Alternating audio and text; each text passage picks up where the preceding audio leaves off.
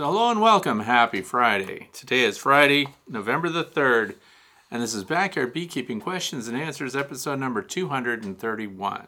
I'm Frederick Dunn, and this is the way to be. And so, I'm really glad that you're here today. We have quite a few topics to get through, and the productive beekeeping year here in the northeastern United States is drawing to a close.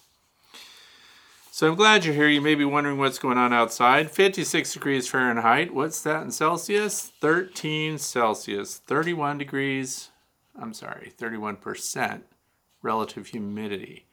And that's good news because the bees need to dry out what they're getting in. The very last of any nectar and pollen resources have already pretty much been drawn in. We have a windy day today. 8.1 to 17 mile per hour winds consistent at about 8.1 so breezy day. Tough on the bees by the way. So hopefully they're flying back to the hives loaded and flying against the wind when they're empty because it's easier for the bees. Uh, opening sequences by the way uh, asters they got snowed on. Those were the last holdouts for the resources for the bees so asters proved to be good. Uh, all the hyssop is gone, maximilians are gone, goldenrod's gone, everything's gone. I don't need to go down the list because everything in the landscape has basically gone to sleep for winter. And uh, what else? That's pretty much it for what's going on outside. Snow has already come and gone, and uh, tomorrow's looking good. If you're in the northeastern United States, this is going to be your last chance to get out there and take care of your bees do those last minute button ups, anything that you've been putting off, store your gear, stuff like that. I don't need to tell you. If you want to know what we're going to talk about today, please look down in the video description below. And all the topics are there in order, and they were submitted during the past week. You want to know how to put your own in? Please go to thewaytobe.org. Now, when you go there, it might say fredsfinefowl.com. Why? Because it's the same place. Freerangechickens.org, same place. It all just funnels in so don't be surprised if you get there, but it is the right place. And there's a page marked the way to be. Click on that. There's a form. You can submit your topic for consideration. So I hope you're doing well. Let's get right into it. And uh, question number one comes from Farah from St. Charles, Minnesota, right here in the United States. And so I'm a second year beekeeper and decided to assemble my own frames.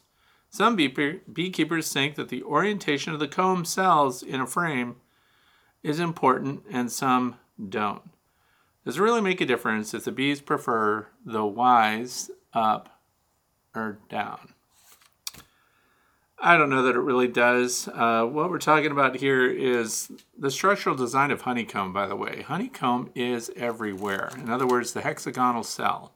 Hexagonal cell, by the way, is used in aircraft, for example. Behind that fancy uh, aircraft uh, sheet metal, they have honeycomb because it's a strong structure with minimal material. That's why honeybees make their comb that way, and we've kind of copied nature. It's kind of a perfect design. So if you have the Y and the hexagonal cell, then the center of the Y comes to a V, and then that goes down, and then so the load is transmitted to the center part and all that stuff. So engineers can go over that and argue over the compressional load of it all they want to. It really doesn't matter for you. And the reason is when you buy your foundation, it's already embossed. So I don't think you can put it in upside down. So if we look at a piece of foundation, and if we got close there, you can see that it's hexagonal and that uh, it comes to the point at the bottom and at the top. So the Y up or down, if the Y is down, there's a V, or up, then uh, it's still pointed to the top. The problem is if you turn it to this orientation, and now we have the flat comb across the bottom, which is not a choice for you. If you ran it this way, then you would see now that the Y is uh, off to the side instead of straight at the bottom. So it's more than that, by the way. And sometimes you'll find it, this is kind of a discussion that goes on and on, but see what the bees build on their own, and you'll find out they do it both ways even. But here's what's cool about what they do. If you look at the comb, a lot of people don't realize the cells on the comb are not straight out from the foundation. So if you look at these, this is a drawn out foundation and there are hexagonal cells. And if you notice, of course, the Y is more of a V, let's call it that. But they don't come straight out at a 90 degree angle from the face of the foundation. What they do is they slope up a little bit. And so I've measured that. A lot of people have measured it, and you can put in a Q-tip centered in that and see what the angle is. Make sure it's dead center, and you'll find out it's roughly 13 degrees inclined. And that has a lot of practical purposes, but it also increases the load bearing capability of the cell. So it's more than just that.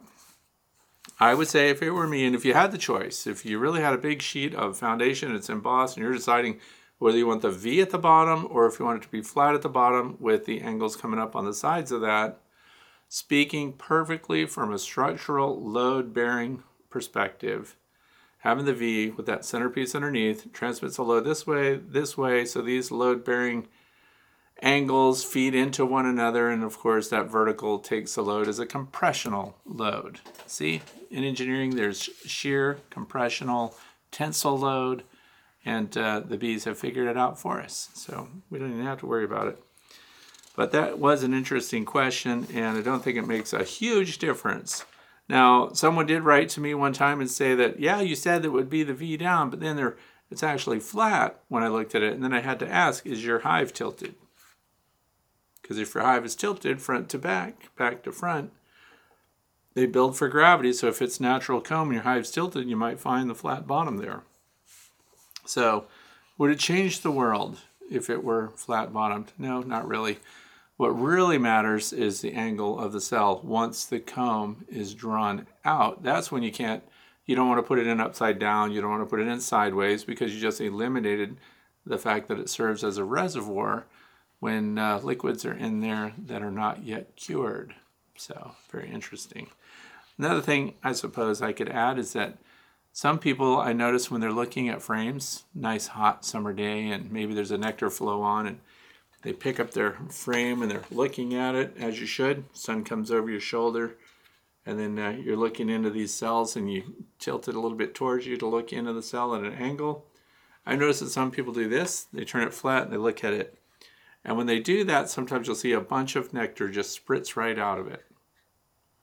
Well, that's not fair to the bees. You just made a lot of extra work for them. So keep it level while you're looking at it or tilt it a little bit. Remember you have 13 degrees to play with. Here's what's interesting. If we tip a frame flat on its side, any high wetting capable liquids in there will just fall out. So you see it, and then of course the bees all come out and lick it up. Uh, you'll notice that some people flip their frames on the long axis, right? That's interesting. So when you do that, we notice that it doesn't pour out. That's kind of interesting. So for example, if this were the front of your hive and you tipped a box straight back, it, even the liquid stuff doesn't come out of the cells. It's very interesting. If you invert it, it does. But you tip it this way, it doesn't. But you tip it this way, it comes out. Tip it back this way, it comes out. Keep it on this axis, and even if you tip it all the way back to the side without going beyond, I wanted to say righting moment, but that's a that's a nautical term. But if you went to the 90 degree mark, it still wouldn't pour out yet. But as soon as you start to invert it, now it pours out because of that angle. So, mm-hmm, mm-hmm. That's okay. That doesn't seem to dump everything out. But uh, there are a lot of things you can learn from manipulating your frame. So if you were teaching somebody how to manage their frames and how to inspect and things like that, watch out for that laying flat to look at things. Does not matter. Question number two comes from Mark Freeman, Missouri. Says, Hello, Fred. After keeping bees for over 30 years, uh, three years ago I transitioned to Layens hives only, and I wish I had known about them 30 years ago. Currently, I have 10 colonies housed in 8 hives. Upon your recommendations, I have fully insulated the gabled roofs and about two and a half inches of sheep's wool sandwiched between two thin plywood panels. This leaves the small space between the insulation and the tops of the frames, which is filled with a sheet of double bubble, all held in place with a toggle latch on the roof. There is no upper entrance or ventilation. I've heard you several times talk about difficulties in feeding Layens hives. That's true. All of my colonies are looking good for winter except for one, which was a later swarm that didn't have enough time to build up before we went into an extended dearth, and I've been feeding this colony sugar syrup in a frame feeder purchase from Dr. Leo, which I have covered with a quarter inch slat of wood to keep the bees confined to the nest area. I plan on leaving this feeder in place until next spring, and my question is do you think that it would be worth, and if it would work, to slice off a portion of a Hive Alive fondant pack and drop it down into the frame feeder for them to have those resources for winter? I have never used Hive Alive before. I don't know how exactly how big they are or how much of it I may be able to get into the feeder, but I believe this is a hive configuration that could be replenished periodically with very little intrusion or disturbance to the bees. I live in west central Missouri. So interesting that all this came from Dr. Leo. Dr. Leo is also in Missouri, he's in the Ozarks. So it would be cool if I had one of those frames. Now, to be fair to Dr. Leo, he says don't feed them. So we're going against that. But also interesting is that Dr. Leo sold you the frame feeder just in case you want to feed, even though he doesn't want you to feed them. Beekeeping with a smile, as they say. So this is the Layens frame feeder. Goes inside, takes the place of a normal frame. Layens frames are different. And also I want you to notice that it has these partitions in it. See that has dividers. So if you haven't bought one already, Mark, uh, these are things that you're going to have to think about. So I did give this some thought. Um, I don't feed the Layens hives, and I have not fed my long Langstroth hive even last winter, right? So it really depends on how much honey is already in there. And I understand now you have a late season swarm that you want to help get through winter. So what could we be putting in here? Hmm. So we talked about the fondant, Hive Alive fondant and just happen to have a pack of it right here two pounds four ounce size so you asked you didn't know what sizes they come in and then I want to hold this up in front of this see so if we could cut three sections out of this so I would cut them lengthwise because look how tall it is it's a little bit taller than that if you go sideways it still would stick up over the top one of the things in talking with the people at Hive uh, Hive Alive. Uh, the reason that they're wrapped in this plastic is one of the big concerns is that it would dry out, and if it dries out, the bees don't use it well. So we don't want them to abandon it. So I've thought about that too. So I'm thinking a great way to do this would be to put it right up against the um, front of this feeder and I would cut it right at the height of the feeder. I would cut this whole pack top right off. Keep in mind, I haven't done this. It's just me giving it some thought. And then I would vertically cut this into three segments, leaving as much of the plastic on as possible. And then I would take, keeping it in the plastic with just the top and one side cut off, I would stick each one of them into these little reservoirs. I think that would cut down on the fondant drying out. And the good news would be if the bees got down in there and ate away into it. The other thing is you've got this piece of wood over the top. I have that piece of wood too. I think it's a great piece of kit because that lays over the top so that when you open your hive and you look at all the backs of all of those Layens frames, there's a piece of wood here.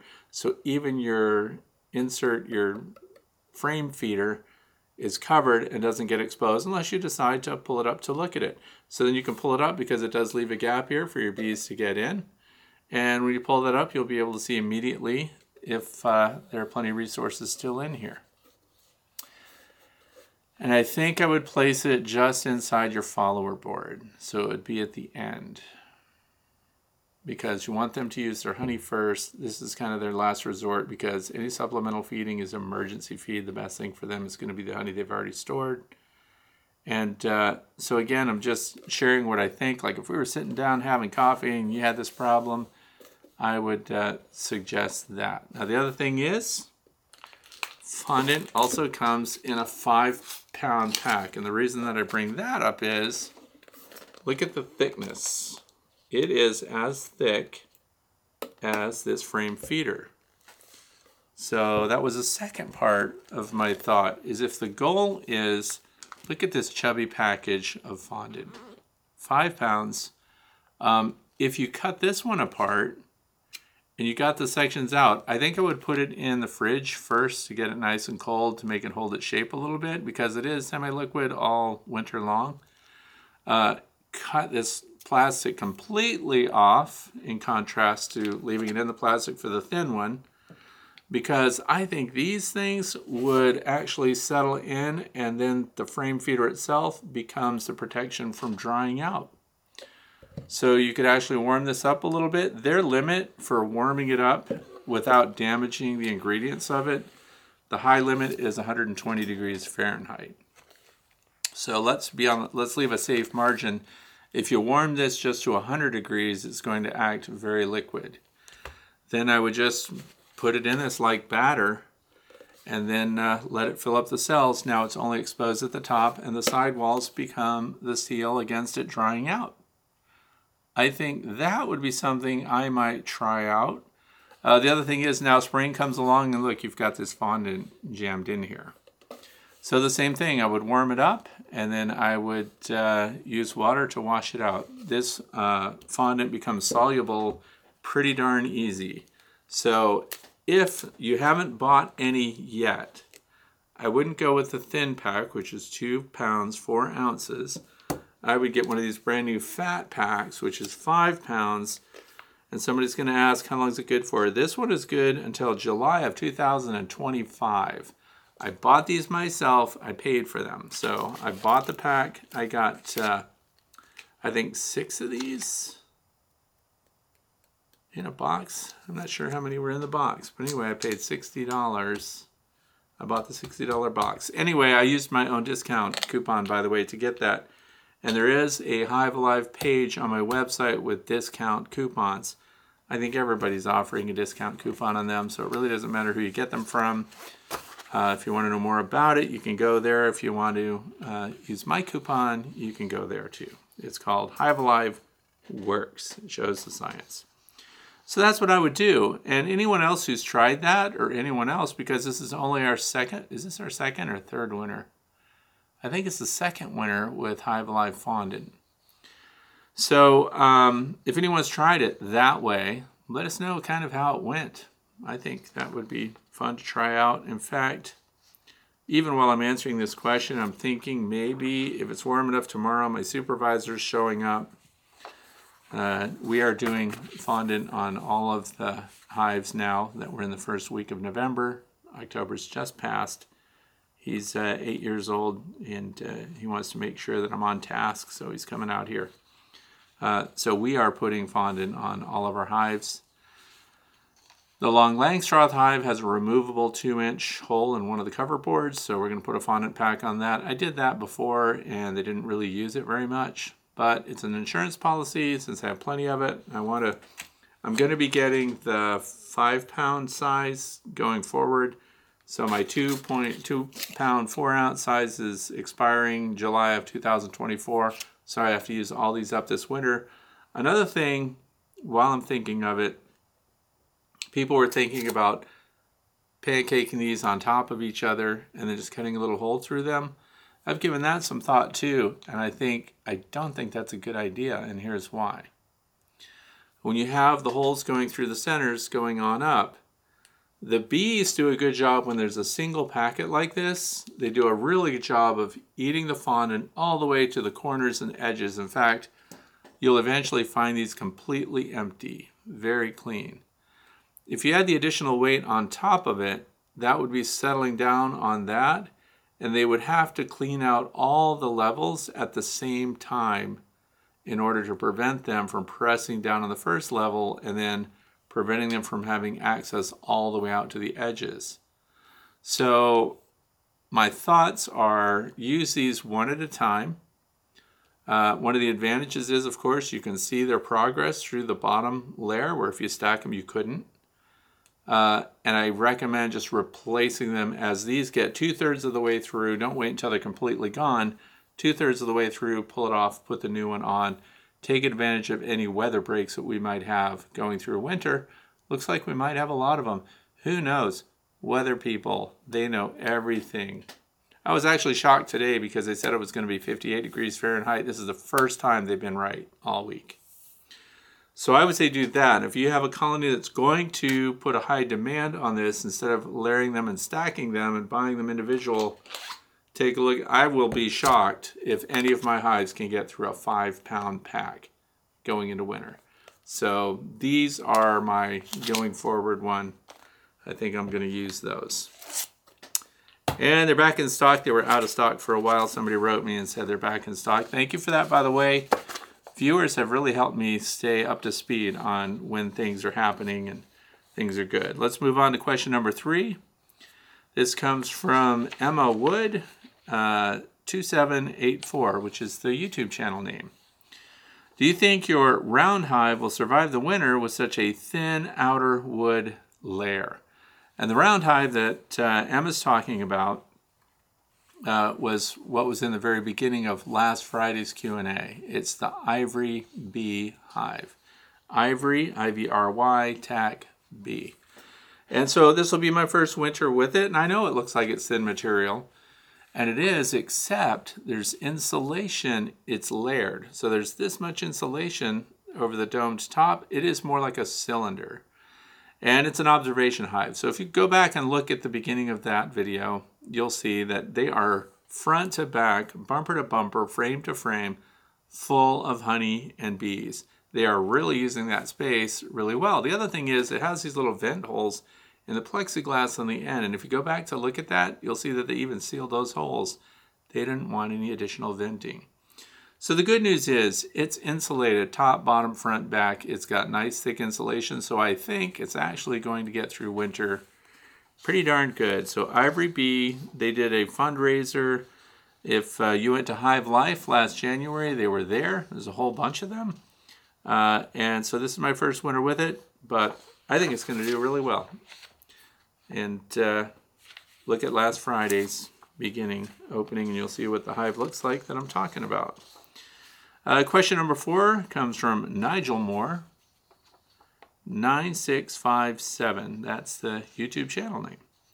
What is a foundation-less frame? Is it one with no artificial comb in it?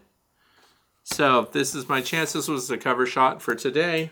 I'm going to go over all the different frame configurations because, you know, when we've been beekeeping for a long time, we just assume that people understand what we're talking about. So I'm going to go right down the list here and give you the most common foundations. So the question is foundationless. So foundationless is just that. Look at this. There's nothing in it. Now this has the remnants of honeycomb around all the edges because what was this used for? This is what I use for cut comb. This is a shallow frame. There are mediums, shallows, and then there are deeps. They're the most common ones. So we can see the remnants, and then there's a groove in the bottom. There's a groove in the top. What on earth is that groove for? Well, that's if you want to put foundation in it.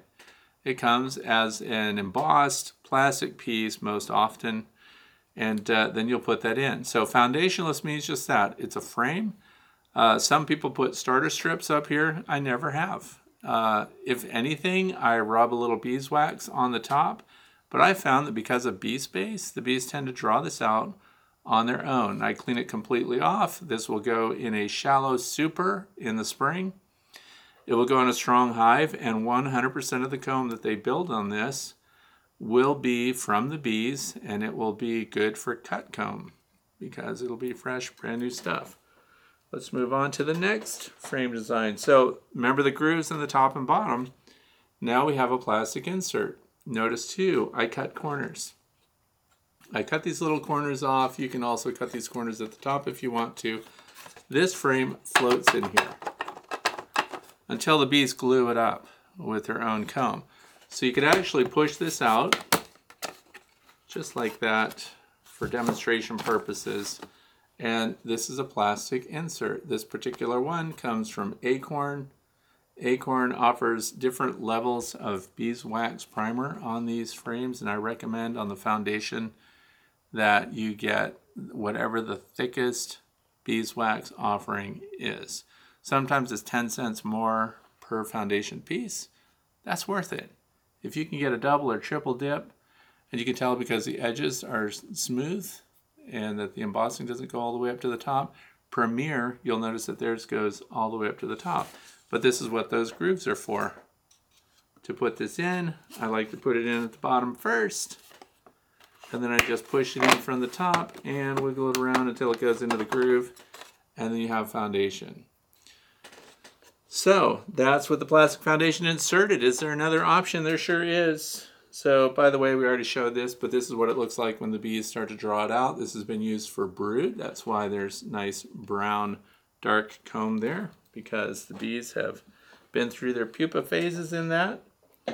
The next one, sometimes you see this when uh, people get a late season swarm or something like that and we know the temperatures are going to be cool and they don't have time to build out their own comb, that's when you have this emergency pre-drawn comb that is called Better Comb and it's embossed here on the frame. I recommend when you use Better Comb that you use their frames or that you document it yourself. This is again for a medium super. Uh, primarily, I use these in the brood box, which is your first box. So I have deep versions of this and this medium would not go up in the honey super. For me, this would go in the medium super that sits on top of the brood box because all of my colonies going into winter in the best setup would have a deep and a medium with resources just for the bees to get through winter. So this is better comb. So that's another way that it can come. And by the way, that needs to be wired. So you'll see wires going through the sides. We can see that on the ends there. Let's see. That's the wire feeding in through those holes, and that's the wire. I did buy the kit from Better Bee, and so I put in these grommets myself, and I run the wires myself. Very inexpensive if you buy the kit and do that. Otherwise, if you're buying those things preset, I think they're like eight bucks a frame. And then the last one that I'll show you is everything in one piece. So this is a plastic frame and foundation all together in one piece and it's really lightweight. So for example, if you're going to be moving a lot of equipment that's full of frames, this is actually going to be the lightest option because it's lighter than the wood frames and uh, foundation that gets put on those. The other thing I want you to notice is see how thin the top bar is on this?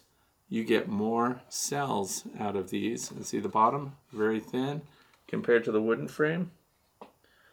Uh, the bottom embossed cells, you get more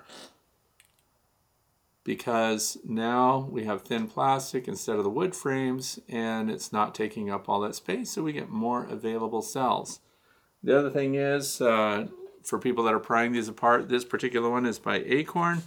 Years ago, I used uh, Pierco, and Pierco turned out to be a little bit brittle. I won't name a lot of other companies. Um, others were very brittle. The plastic, like when you knock on them, you can tell kind of the quality of it. And the acorns don't flex through the field, and uh, the other, the Pierco frames actually did through the years. And these are, again, they offer different coatings. Some people will be concerned that on the ends here, that these openings provide hiding places for small hive beetles and things like that. But I find that the bees actually um, seal those right up. The other thing that you should know is when these frames go together, their shoulders touch and close off that space. So then the bees propolize those edges. So there aren't as many hiding spaces as you otherwise might think. The other thing is easy to maintain, inexpensive. Recycling now. Um, the recycling of plastic is something that kind of bothers me a lot, and that's because they'll have recycling numbers embossed on these things, but if you follow the path of a piece of plastic that you submit for recycling, if this wasn't absolutely clean, they don't even accept it. It's worse than that they have a bone to pick with these people because they don't tell you that, uh, for example, let's say all the other bits of plastic in the bag that you try to turn into the recycling center, let's say it's all pristine, it's all clean, but you've got the one that's got comb on it and stuff like that. Do you know what they do? Do you think they pull out this one bag, this uh, one piece and chuck it and go ahead and process the rest of it? No. If they find one piece of plastic in there that doesn't meet their standard of cleanliness, or if you've mixed the wrong types of plastic together, the whole thing just goes to the landfill. So that's more than annoying because if you're going to use plastic, I would really love it if I could uh, recycle it. So I think a lot of it is just going to the landfill and it's never making it through recycling. It's never repurposed, and you don't get to have carpet that's made out of recycled bee frames and things like that. So those are all the frames. There are other uh, frame manufacturers, uh, but those are the basic types, and the only one that's really distinctive from all of those would be the flow frame, but those are for flow hives, and they're more than $60 per frame. So I left that out, but foundationless, I just thought I would touch on several different types. And uh, these days, I personally like the wooden frame and the um, pre-waxed plastic foundation inside of it. So this is what I like to do the most these days. It's just easiest. And we did have good luck with cut comb this year, so I'm definitely going to repeat that. So that's foundationless. So it all depends on what your end purpose is. If you're going to run your frames through an extractor, uh, you don't want to run foundationless because without some kind of support in there, the beeswax tends to bow out or chunk apart and actually disintegrate. So if it's for cut comb, it's perfect for a foundationless frame. If it's in the brood, that's fine because we're never cycling our brood frames through extractors. And if it's for the medium super, in my case, that's just for the bees. It can be foundationless too. But an important thing you should know is that's the most expensive beeswax for the bees to build. However, it's also the most natural. So if you have foundationless frames, you can expect them to consume a lot of honey and or sugar syrup in order to build it out. So another thing to think about.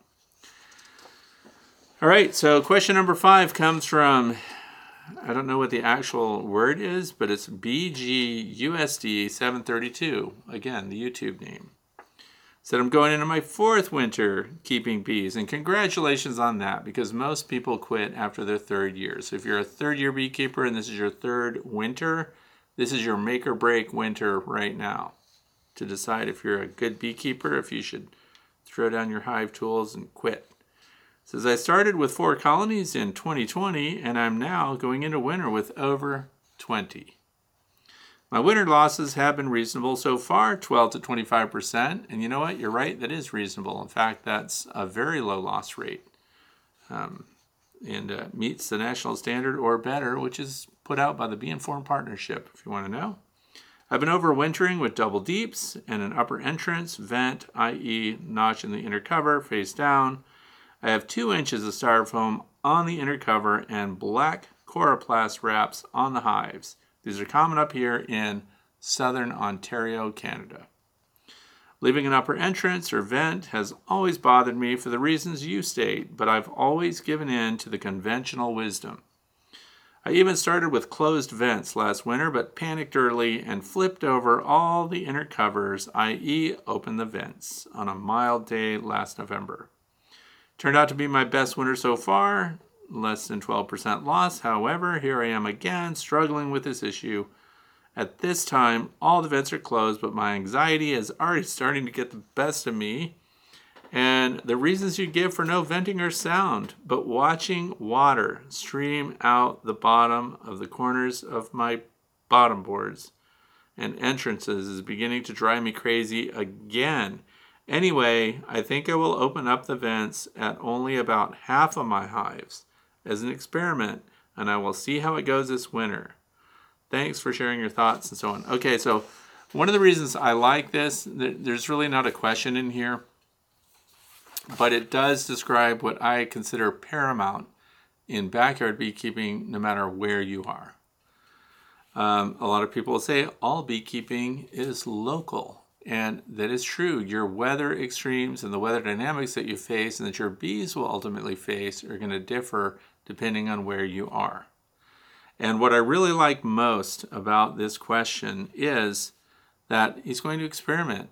This is what I see people do most often, and it's pretty darn frustrating, is that they'll read about something, see something, watch a demonstration, go home, change every hive to match that. And if it works, that's great. Um, but the thing that I really like is doing half of them one way and half of them another way. So we have 20 colonies to work with here. If half of them are going to be vented and half are not, uh, then we're going to find out what the result of that is in spring. And also, what I like to stress on people is don't do a one off. Don't just try it one time on one hive and make your judgment and decide whether it works or doesn't. Try it season after season. Uh, that's how I arrived at my best practices right here in uh, the backwoods on a dirt road in the snow belt of Pennsylvania here 1,300 feet above sea level. Most people in our area are uh, Ag Zone 5. We're technically a Zone 4 because we are a good 5 to 8 degrees colder than just what the community 10 minutes north of us is. And they're north of us, keep in mind, but they're only at 500 feet above sea level. See what happens? So the climates are very local. And um, so making these incremental changes, venting, not venting, tilting your landing boards towards uh, tilting your hive toward the landing board is very important because I see the same water coming out. The real question is where's the water inside the hive? Most of us can't tell. We don't have the equipment to look at it. I can stick my endoscope in there and I can see if I have frost or something. But on the side walls, there's a lot of water being generated. The larger the colony of bees, the more water they're respirating, the more potential there is for that to hit the dew point. Once it hits the dew point, it's going to condense on the interior surfaces of your hive. And that doesn't hurt a darn thing as long as it's not directly over your cluster. Insulation and closing up that vent removes that spot over your cluster for condensation. So, particularly because I have nucleus hives that are stacked three high. There's a lot of bees in them. They're wall to wall bees, and I don't feed those. They are insulated on top. Two forms of insulation because they have those migratory covers. What is a migratory cover? Well, I don't have one handy, but it's just a three quarter inch piece of wood that lays right on top of your top box, and then it's got a piece of wood across each end. So it's three quarters inch of pine straight over the backs of your frames. But guess what I did? I cut a piece of double bubble the same size as the nucleus hive. I put that on the frames first. Then I put that uh, migratory cover on top of that.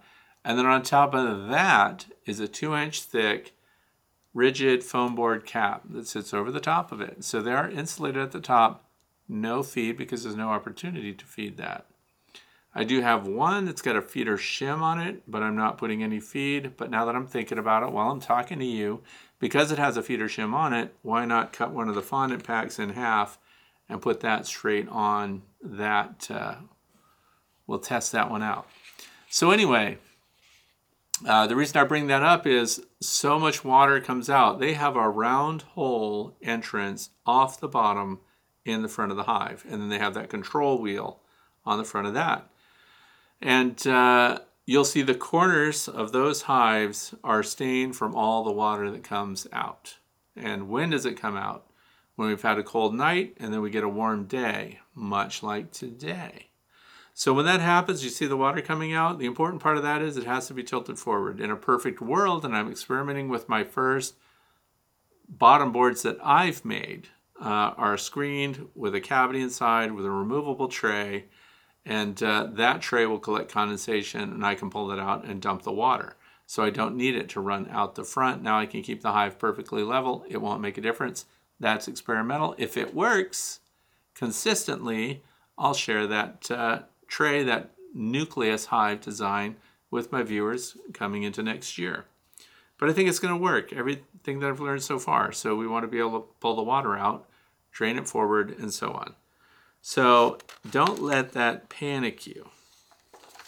Because if moisture is being vented out through the top, that is partnered with valuable heat. It is passive, passive ventilation. In other words, the bees, even though they're not trying to move air around, it's moving on its own through convection.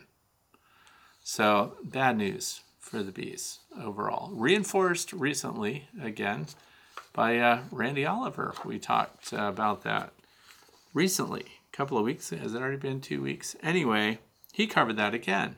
No top venting. I agree. Try it. But the idea that you're splitting both, and that's with any configuration change you want to make, why are there so many different ways to keep bees? Because here's the truth of it. A lot of the different ways work. They just work marginally better, marginally worse. Uh, if you're not killing your bees, then these ways that you have of wrapping your hives, people use tar paper and all kinds of stuff. Um, when I see people break out tar paper and they use that to wrap their hives on the outside, uh, thermally, it doesn't do diddly for your bees, really. And uh, I know the sun warms black surfaces, but you have to consider how much sunlight are your beehives getting in the wintertime and how much of the hive is getting it. I want you to do me a favor for those of you who those of you who are on the roof felt is really what it is because I built, I designed and built my own house. I put roof felt on my roof, which is on top of the sheathing under the shingles. And uh, when you realize what that material is impregnated with, do you really want to put that in direct contact with your beehive? And then somebody will say, Well, I know so and so who's been doing that for 110 years and it works perfectly. My question for those people are have you tried anything else and have you done what this other viewer did, which is divide your hives in half, wrap some of them with the roof felt, look up the composition of it, and then some with maybe Tyvek or something else. So a house wrap, which is designed for that, by the way. The biggest advantage of wrapping your hive with a thin material like that is that it cuts out wind intrusion through bad joints on aging hives. Other than that, it does very little. Now, on the other side of which, you know, I have another friend in our beekeeping club that wraps her hives in double bubble. So I can see the benefit of that. Double bubble has an R factor. It uh, is definitely going to stop the airflow, and it's like adding another full thickness piece of pine onto your hive because it has like a 0.7 uh, R value. So I could see double bubble because the other part of that is it's not off gassing anything. Get your nose right up close to roof felt in the sun and tell me what you smell. If you're smelling it, it's got particulates coming off of it. They are not good. Okay, so moving on, question number six. Uh, putting away my soapbox, I'm not going to lecture anymore, but anything you're putting on or in your hive, look at what it's made out of and see how stable it is. Uh, this one comes from Gavin from Castlemaine, Victoria, Australia. So it's spring here in Australia. Yay for you down there in Australia that it's warming up while we're getting rained on and snowed on up here. Says I want to turn one of my strong hives into a dedicated foundation builder. I have 13 hives to pick from. Should I choose a hive that builds a lot of brood or a hive that makes more honey than the other hives? For a foundation builder only hive, what setup would you recommend? An example would be single brood, then foundation, super on top. What would be best? Or two brood boxes, then foundation super, internal syrup feeder, or entrance feeder. I hope my question makes sense. Gavin, it makes perfect sense. I've known one other, I grew up with a kid named Gavin. Um, I know you don't care about this story, but I'm going to tell it anyway. We had a substitute teacher and her name was Miss Topping. And Gavin uh, asked her, he raised his hand and said, Do you go good with strawberries? And she got really angry and decided to send him to the office. And She asked what his name was. And he said, Gavin. And she said, What's your last name? And he goes, House. And she goes, Go to the office for lying to me. That was his real name, Gavin House. So, Gavin House, Urbana, Illinois, if you're still around, shout out to you. So, anyway, what's the configuration? You should not have a last name of topping if you're going to be a substitute teacher and you want to survive. Moving on. Um, so the nucleus hives for me are the best comb builders. That's why I use them for resource hives. That narrow configuration, that vertical stack, they build out comb faster and they are more capable at storing resources than any other hives I have. And so this is why I want more of them. And I realize you have to actively maintain them because they're also swarm generators. If they build up easily and they build up fast, and this has to do with the configuration and the fact that they like that narrow column that rises. In fact, when your bees move up in the wintertime, uh, they go, five frames is more than enough. So if we're not trying to go into mass production, these are your configurations that do extremely well. And the only reason I can keep them under control is by constantly pulling out their resources. They're great for cut comb, by the way, if you want to do foundationless frames, because they are kings at producing new drawn comb in that top box. And by top box, I'm talking about the third box. I don't stack them higher than that because it would just look weird. They look very unstable if they go higher than that. They probably could go higher than that. They have a single entrance at the bottom, that little tiny hole that's on the front of all of my uh, nucleus hives. And there's no venting through the top. And they are insulated on top, as I described before, double bubble, and then the three quarter inch migratory cover, and then the two inch rigid foam board cap on top. And when I say cap, I mean the foam board goes across the top and down all sides about six inches. So if I were just trying to build frames, this is really what they're great for. They will draw out comb for you and you can use that to fortify other colonies that are having issues, or maybe you're rotating out old brood, brood comb in some of your boxes. Uh, you could pull from these bees because they only store nectar and resources in it too. So once they've drawn the comb, maybe it could be good to them and leave them a couple of capped frames of honey, but just pull out drawn comb or three quarters drawn comb and use them as starters in some of your other hives. All of my nucleus colonies are all deep boxes, which means that they go into all of my deep brood boxes anywhere else I need them, including the long Langstroth hive. So they are resource bees, they build well, and if I were looking to set up a configuration to do nothing but super feed them, which is what's being described here, sugar syrup, a light syrup, uh, which is one to one sugar syrup, one pound sugar. So if you had a four pound bag of sugar, then you also use a half a gallon of water with that. And now you have one to one. You mix that together. And some people have even gone lighter. I wrote to some people that were talking about that, but it was very short on the science supporting it. Uh, but don't get very strict about these light syrups. If you're roughly in the vicinity of a one to one sugar to water, the bees consume that readily for their energy needs, and they also cycle that into production, for example, comb building, much as they would honey. So it's really good for that, particularly in spring, by the way. That is like a time of year when they're very inspired to go ahead and build a lot of comb and be in production. So that's a configuration I would use. I'd use new hives. In fact, uh, darn it, we have a new hive that I'm going to talk to you about that's coming up that I ran into the inventor. It was at the Pennsylvania State Beekeepers Association. And uh, I kind of have to figure it out a little bit myself before I even show the video because I want you to see the way this is made. But it is along this line that uh, using a colony that will be a high production colonies. So look for that this coming week because I'm going to talk more. Uh, it was innovated over a seven year period of time and a guy named George. So shout out to him, even though I'm not providing the last name. That video is coming out this week. We're going to talk about a hive configuration that I guarantee you have not seen before. So that's going to be fun. And Gavin, you should watch it too. So, question number seven, moving on. This is from Charlene and Dave. Westfield, New York, and uh, Chautauqua County. So here we go.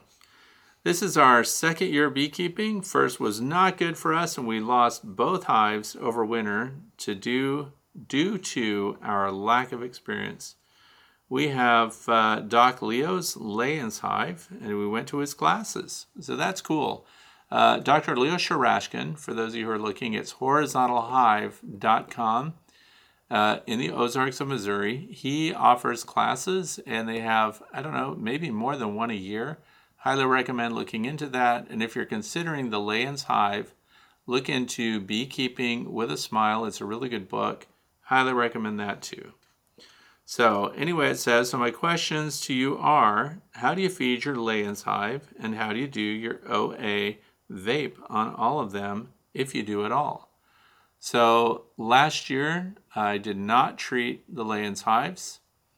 And uh, OA is oxalic acid, for those of you who may not know, and the vaporizers come in a bunch of different form factors. So you should also know Uh, my favorite vaporizer for oxalic acid delivery is now the Instant Vape, I N S T A N T V A P.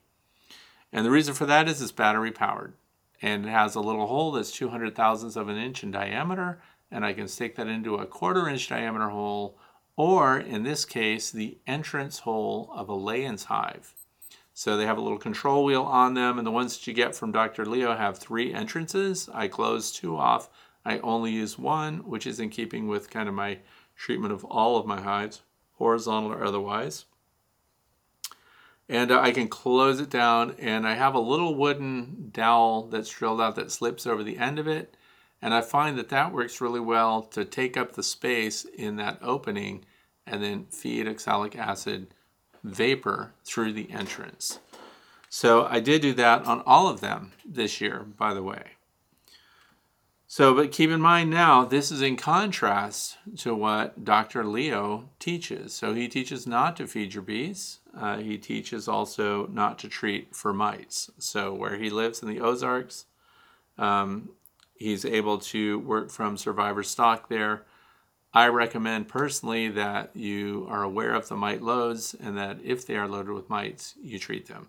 I'm also leaning more now towards in your small backyard apiary if you have even one or two colonies that are showing high mite loads, I would then consider that all of your colonies keep records of those that are doing well and, and have low mite loads, but I highly recommend treating them all the same, and here's why. Um, there's so much drift going on that if you have one colony that's got mites, your bees are sharing workforce bees on a consistent basis in numbers that I'm not even sure of. Those that count bees, that do the science, that are working on their postdoc or whatever they're doing, that are counting bees, estimate that it's about 20% of any colony at any given time is composed of uh, bees that are not from that queen. 20%. That's a lot of drift. So, I have changed to looking at my backyard apiary as a small community, as a commune so to speak. And they are interchangeable. We know drones are going to hives all over. We know that workers are apt to shift gears and drop in on every any other colony they feel like it on a whim. I don't even know how they decide it, but they're coming back full of resources that their own hive probably needs, and then they just load up and join another one. So the other part of that is if you've got a colony that's under stress by varroa destructor mites, the chances of the workforce not feeling like they want to go home because they've got a bunch of parasites living at home, they could carry those parasites to other colonies. As that colony begins to fail, this increases. If they get robbed this time of year, that increases also because the mites on unhealthy bees inside that colony. They're going to move onto the bodies of the healthy bees that are coming in. The other thing is, if you have the workforce departing that hive and ending up in another colony, they're bringing the mites with them. I have two colonies this year that ultimately failed. So the one that was being robbed by yellow jacket wasps early on, and we put screens on, they did not make it. They were once the bees started robbing them, that was the end of it. They couldn't hold their own. So that's empty. And then we have another colony. So once I realized that, I closed up the hive. So close it up completely. I'm not going to let any of it get robbed, and I don't want anybody getting away with their mites. So I also treated the colony with oxalic acid during its failure period because any varroa destructor mites that are in there, I want to get them before they have a chance to move somewhere else. Did it work? Yes. How do I know? Because it was a flow hive which has a removable tray. And when I hit it with oxalic acid, I had cleaned the tray and replaced it. So I know that 48 hours later, anything that's in that tray is from that period over the past two days. So when I treated it with OA, there were dead mites all over that tray. I had my own mite bomb in my own apiary. So then what did I do? Treated all the hives. So these are philosophies that are going to be in conflict with each other, and uh, I am not going to let my strong colonies get impacted even at sub lethal levels. In other words, the colony may not completely fail. They may still barely click along, but if they've suddenly been given this infusion of varroa destructor mites, I am sucking as a beekeeper. It'd be great. I want my bees to defeat the mites. and I'm not defeating that selection process if I treat a colony that is in failure mode, that is being overwhelmed with mites. If I if I ignore that colony and let them cycle out a whole bunch of mites to the other colonies, then I fail to protect those other colonies. So I hope that comes out clear. If Varroa destructor mites are there, I'm going to kill them. It's what I'm going to do if I have the means to do it. And so these are organic treatments. That, that's a feel good thing to say. Organic, not synthetic treatments. So I think, uh, think I'm onto it. So how are you going to feed them? I'm not. I'm still not feeding any of the horizontal hives, except I did mention I might put a fondant pack on the land or the long Langstroth because it's it's configured to accommodate a pack. And look at the thickness of these. This is some thin stuff. So if I put that on the cover boards in my long Langstroth hive, and then I just have double bubbling over the top of that, I haven't interrupted this barrier, this insulation layer, and I do have a feed stock there. I don't expect them to eat it all. They were super productive. We made three colonies out of that colony this year. Gave some to people that I'm mentoring, and they're doing extremely well. So, why did I split up that colony? Because when we were doing an inspection, we came across queen cells. So, look, we have queen cells, they're going to swarm anyway. Call people up. Do you need some, you know, a colony of bees to work with? We'll come over. We'll go ahead and transfer the frames with the queen cells on them and uh, what I didn't see, instead of collecting the queen and uh, giving her away, I didn't do that because outstanding top performing colony. I collected the queen on a frame of brood and I put her into a nucleus hive that I kept. But since I had several brood frames that had uh, queen cells in production on them, we created nucleus colonies from those queen cells with the brood and some resources, and we gave those away. And now we know that they have to finish out. The queen cell has to be capped. We know that then she has to emerge from the queen cell, that then she has to mature a little bit. She has to do a mating flight and then come back mated and go into egg laying. In the meantime, what do we get? A brood break, an opportunity to treat for mites, and we have a clean install, and they're doing fantastic. So, food for thought there. So anyway, um, if I had to vaporize them, I would do that. If I were going to feed the Layens hive, I would use this frame feeder. I just have this because I like to have the gear around in case people want to know about it, and I have to have a prop to show. So that's why I have that frame feeder. I've never used it. So just telling you how it can be used. Uh, and to follow, if you want to follow Dr. Leo's uh, discipline there, it's not to feed, but rather to have your colony stay strong, be well cared for. Remember, beekeeping with a smile, how many times a year are they even getting into their hives? Twice a year, spring and fall, harvest time. So for me, I just can't do that because I have to see what's going on. I have to know what my mite loads are. Some people will roll their eyes. There's a very strong movement of people that want to be treatment free, but treatment free is not management free. Uh, I have to know, for example, if there were a brood disease in a hive and I don't look at that for six months, can you imagine the foothold that would have given what I've already told you regarding the drift of bees from colony to colony that would spread this disease to other hives? Heaven forbid American foul brood. Now, foul brood, the good news is it's in decline. However, European foul brood is on the rise. So be very careful. Just because it's not American foul brood, which is the you know scorched earth treatment method, which is if you have American foul brood, your entire hive gets destroyed and all the equipment gets destroyed. Um, the good news is we haven't had that this year in my state. But that means people are kind of letting their guard down. They're so focused on the Varroa destructor mite and its control that they're forgetting there are a lot of other issues that your bees can have. And going into winter, one of the issues that's going to hit your bees is going to be Nosema, Nosema cerana. So I did do the crush tests and inspections, and I used the um, the slides for my microscope and everything to see hemo, whatever slides I forget the name of them right now, but they're designed just to count uh, spores.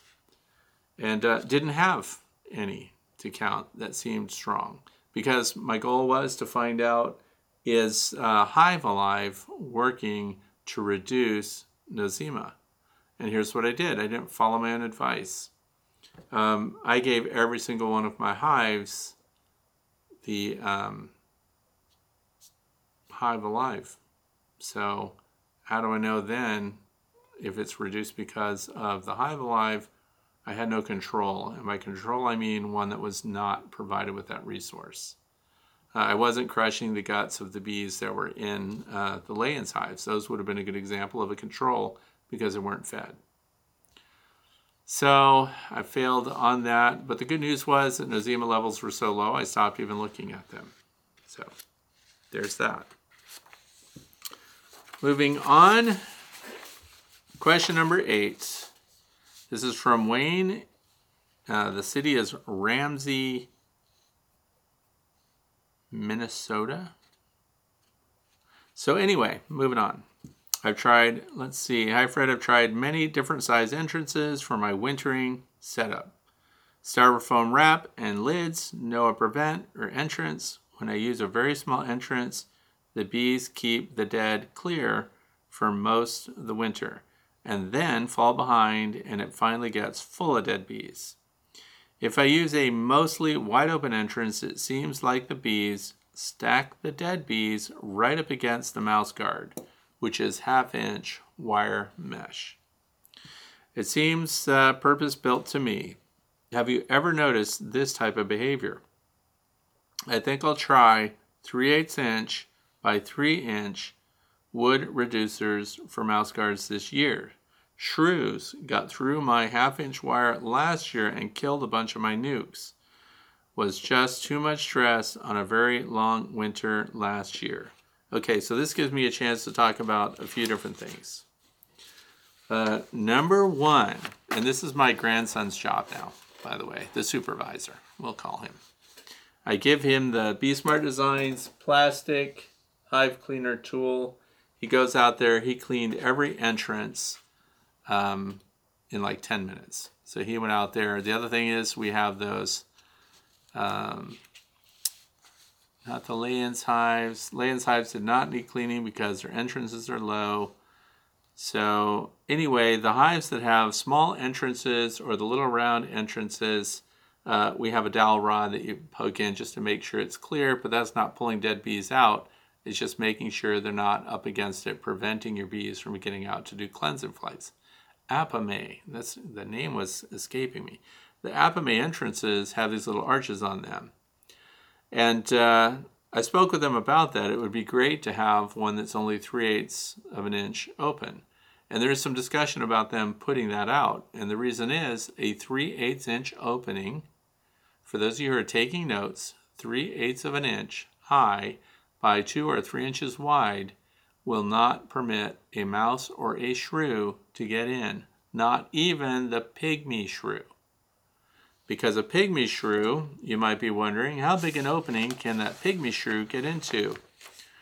The smallest opening that a pygmy shrew can get through, this is small mammal biology here, one cent is about one centimeter 0.390 inches. This is because pygmy shrews are very small mammals with a body length only 4 to 6 centimeters, 1.6 to 2.4 inches, tail length, blah, blah, blah. But here's the key point 0.39 inches is what they need to get their teeny tiny little shrew heads through. So then the thing is, uh, if I'm telling you to use 3 8 inch, that is 0.375 inches smaller than the 0.39 that they need. Therefore, my 3 eighths of an inch, and then no matter what the width is on that, but that 3 eighths inch opening, no rodent can get in. And the reason I bring this up is I don't like the hardware cloth thing. As described here, the dead bees piling up against the hardware cloth because now it's an additional step. And I know that as much as you care about your bees, a lot of beekeepers particularly hobby beekeepers, when it comes wintertime, you've got several feet of snow and everything else out there. Removing the screen and then doing the clean out is an extra step and it slows people down. So when I send out my little supervisor this winter through the deep drifted snow, he's going to have his little hook and he's going to reach in there. And I taught him how to scoop out dead bees from all the entrances. And he's going to be able to do that without having to remove any interference. And then, of course, with the Apimaye entrances, he'll be sticking his little dowel in there and noting first whether or not there are a bunch of dead bees piled against the entrance.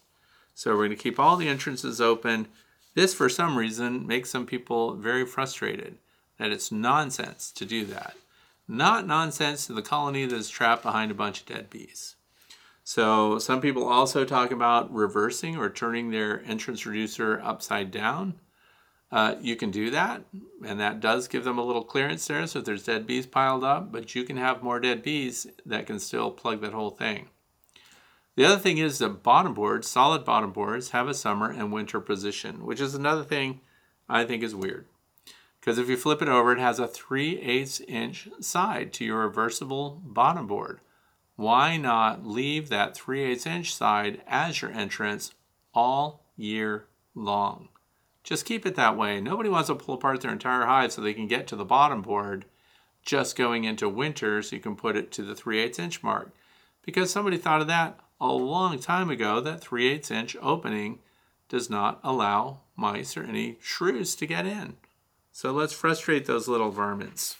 Keep them out. 3 8 of an inch does it. And will facilitate using that little blue plastic Bee Smart Designs uh, cleaner, that entrance cleaner that reaches way back in and allows you to clear out dead bees. Helps your bees out. That was uh, the last question for today. So, the fluff part.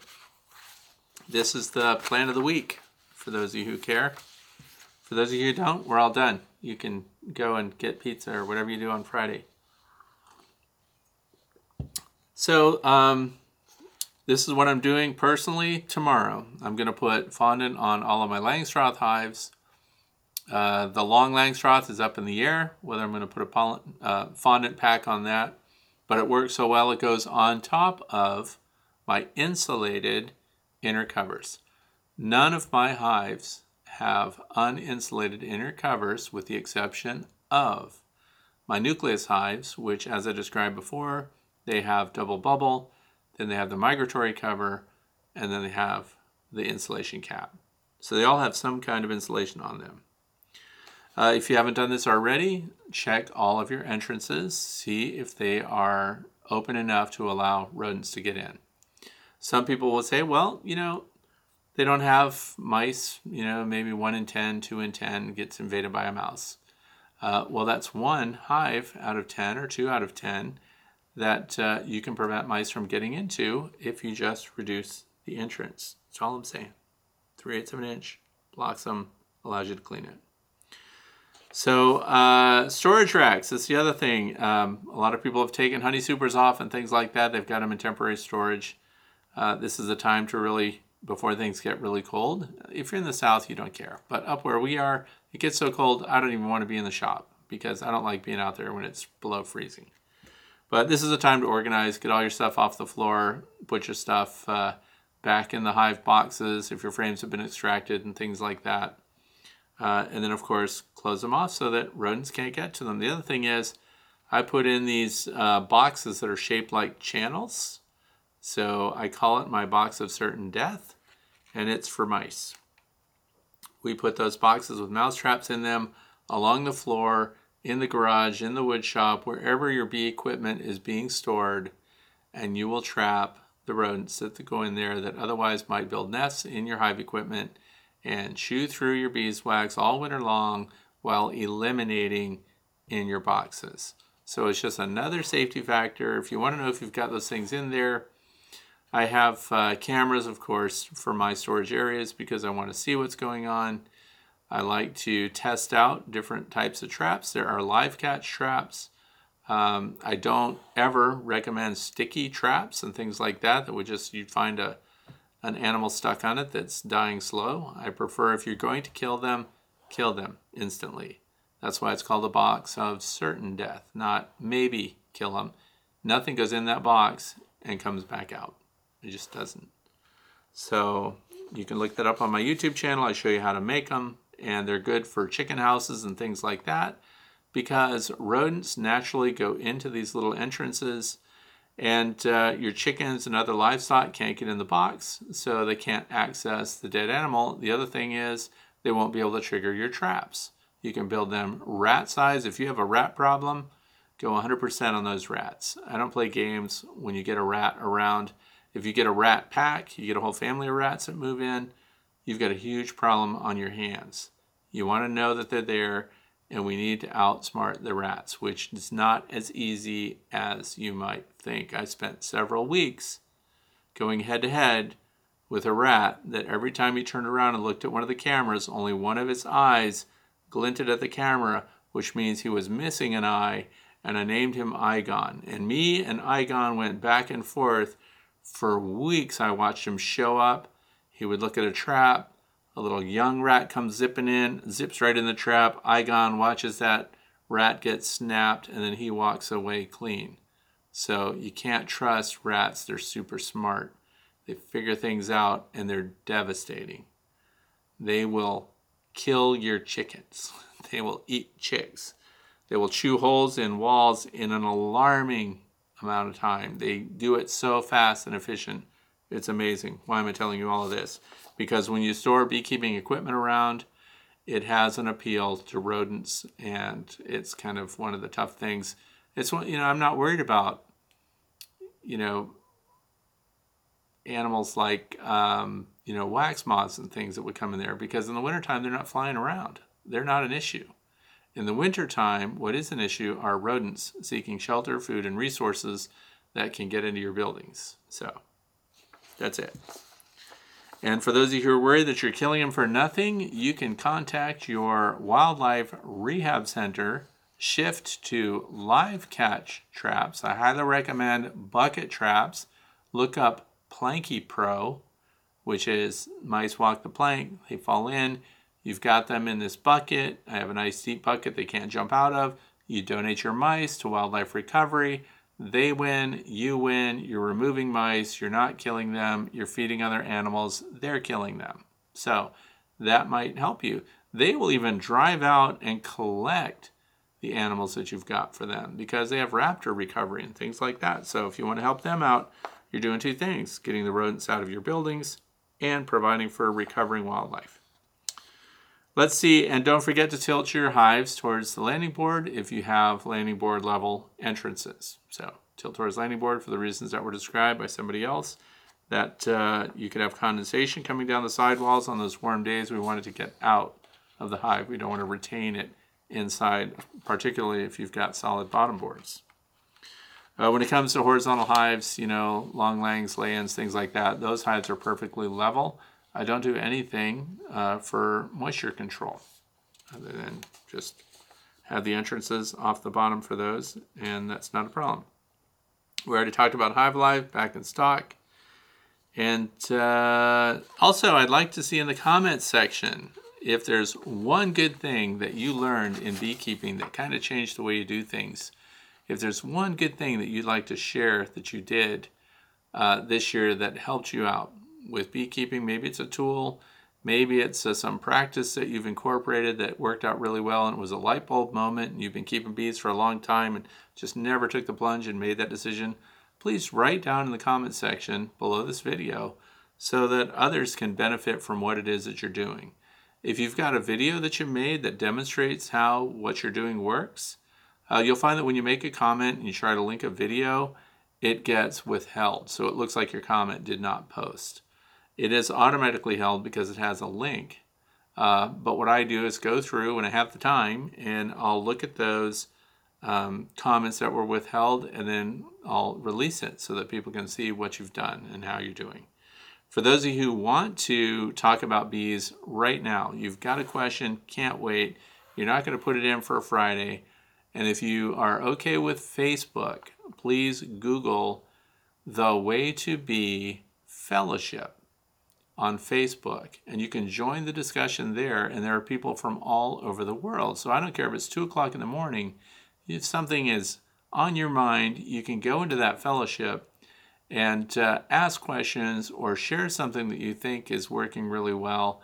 and you can find out what others' opinions are about it. And everyone has opinions, and no matter what level beekeeper you are, you'll be welcome there. So it's the way to be fellowship on Facebook. Please join, have the conversation. So that's it for today. I hope that you found something useful in today's Q&A. And uh, I hope that you'll watch for the video that's going to come up in the next week about this new beehive design that I think is very interesting and will help you plan for maybe what you might be doing next spring here in the United States. For those of you who are in Australia, I'm so glad that you have hot, warm weather that everything is great. So we're looking at snow here. Thanks for watching. Have a fantastic weekend.